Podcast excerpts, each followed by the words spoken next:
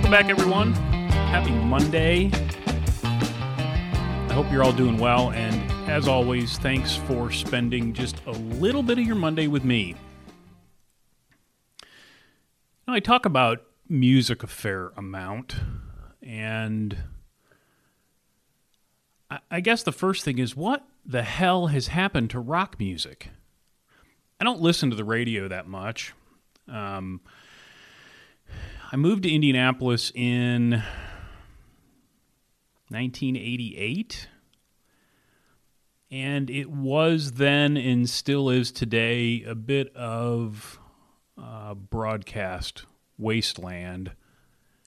Growing up in the western suburbs of uh, Chicago, you know, we had no shortage of great radio stations. WXRT comes to mind. Um, if you're looking for what was the how did it go? For real rock or something to that effect. It's got to be 93 WXRT. So, Indianapolis uh, is a bit of a broadcast wasteland. So, I don't listen to the radio that much, but I dip in from time to time. And do kids just not play the electric guitar anymore? I, understand that I am on the precipice of sounding like an old man, um, but I'm going to risk it. You know, growing up in the 70s, I lived through that singer songwriter phase. You know, Jim Croce and James Taylor and Gordon Lightfoot and you know, and then in the 90s we kind of had that mopey I mean, if you ever break up with a girl or a guy and you want to really make yourself miserable, grab a bottle of gin and listen to David Sylvian. Um, but I, you know, the point of all this is that I went down a YouTube rabbit hole the other day, or it wasn't the other day, it was several weeks ago. Um, but it seems like it was the other day. And apparently, uh, in the not too distant past, was the 25th anniversary of the Oasis album, What's the Story Morning Glory? And, uh, you know, they did no shortage. There were no shortage of uh, Noel Gallagher interviews that you could uh, avail yourself to. And he made the comment that there just wasn't any music like that now. And I got to tell you, I kind of agree with him. Uh, you know, I mean, every generation thinks that the newer generation's music sucks, and I guess I'm no uh, different.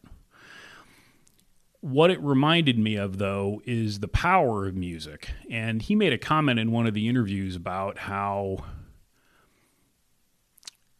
the song uh, Don't Look Back in Anger, which I think was much bigger in the Commonwealth um, than it ever was here, that he can't in any way change that song. He doesn't own that song anymore uh, Wonderwall, Champagne Supernova, he can mess around with those things as much as he likes, but he, I mean, he lost the ability to do that to that song because it means so much to so many people. And when you see a crowd of people, tens of thousands of them, singing this, the chorus of this song in a language that isn't their own, in a lot of cases. Um, it's it's fascinating and it's marvelous and um, yeah, I was just I was just reminded of the power uh, that a really good song has. Kind of in the same vein, I wrote a blog post last week about whether we, the royal we, and really I'm talking about myself in most of these cases, have lost the ability to experience wonder. And, you know, these things can come in all different forms. Um, I will never forget being in the Accademia in Florence. And if you've ever been, you'll understand. I mean, it's it's really kind of unimpressive when you when you walk into the place. It isn't a museum in the traditional sense of the word, I don't think. At least that isn't my memory. And you kind of mill about in this thing and, and you walk through this door, which has just got a curtain on it. And you turn to the right. And at the end of this hallway, under a glass portico, is David. And I was dumbstruck.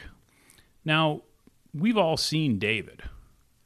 We've seen, you know, photos, we've seen pictures, we've seen the little, you know, uh, touristy statues that you can buy. But until you see the size and the scope of this thing, I just couldn't believe it.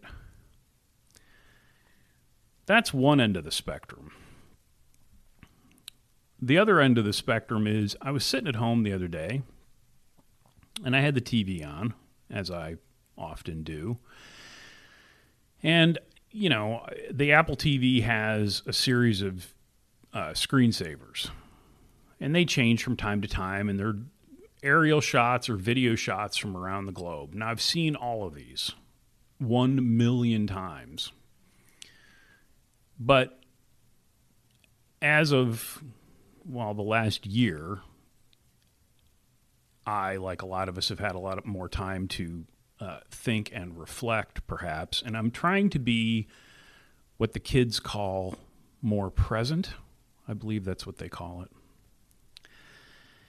And there was a screensaver that popped up, and it was a series of underwater uh, little videos. And there was a school of stingray and it was thick. I mean, you couldn't see through them. They were everywhere. And they were floating along, swimming along like stingray do, and I was just stopped. It was like I had never seen it before. And the theory that I have is that I really hadn't ever seen it before. I had seen it, but I hadn't really seen it. And it wasn't until that moment that it really kind of settled in and took hold. Um, I also found out that uh, the a grouping of stingrays called a fever, which I didn't know. Um, and that just got me thinking. It's like we have so much information thrown at us on a constant basis that have we lost the ability to be to experience wonder, to be inspired by something that's just, you know, maybe could otherwise be considered trivial. It is one of the things that I love about riding a bike. I was going to get some bike stuff in here sometime. When you ride a bike, obviously, as opposed to driving a car, you're moving slower and you have the ability to see more things. But do we always see them?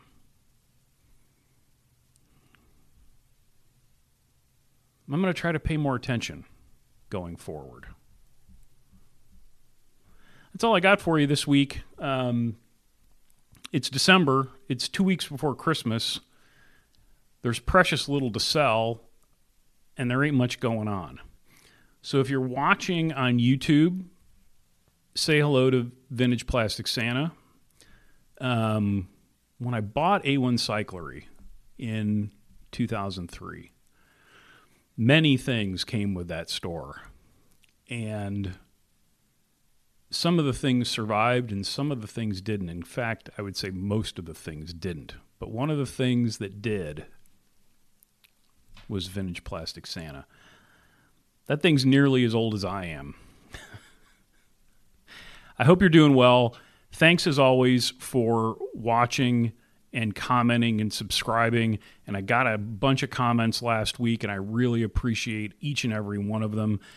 And I, I said before I hit the record button, I thought I was to, I was to f- go back and figure out who this was. So you'll you'll forgive me for not coming up with your name, but one of you made a comment that uh, was really kind and and said that you know something to the effect of you know in this time of kind of isolation, which most of us are going through, that he really looked forward to these videos, and it was like I'm paraphrasing now, but it was like talking to a friend, and it was just it was really really nice, and that got me to thinking that this has been sort of like therapy for me because you know like everybody i don't have a lot of interaction. I mean i talk to the cat but thankfully he hasn't started actually forming words and talking back so take care of yourselves and each other thanks for watching hit the thumbs up if you'd like that helps a bunch subscribe like all that stuff. Tick, tick, tick.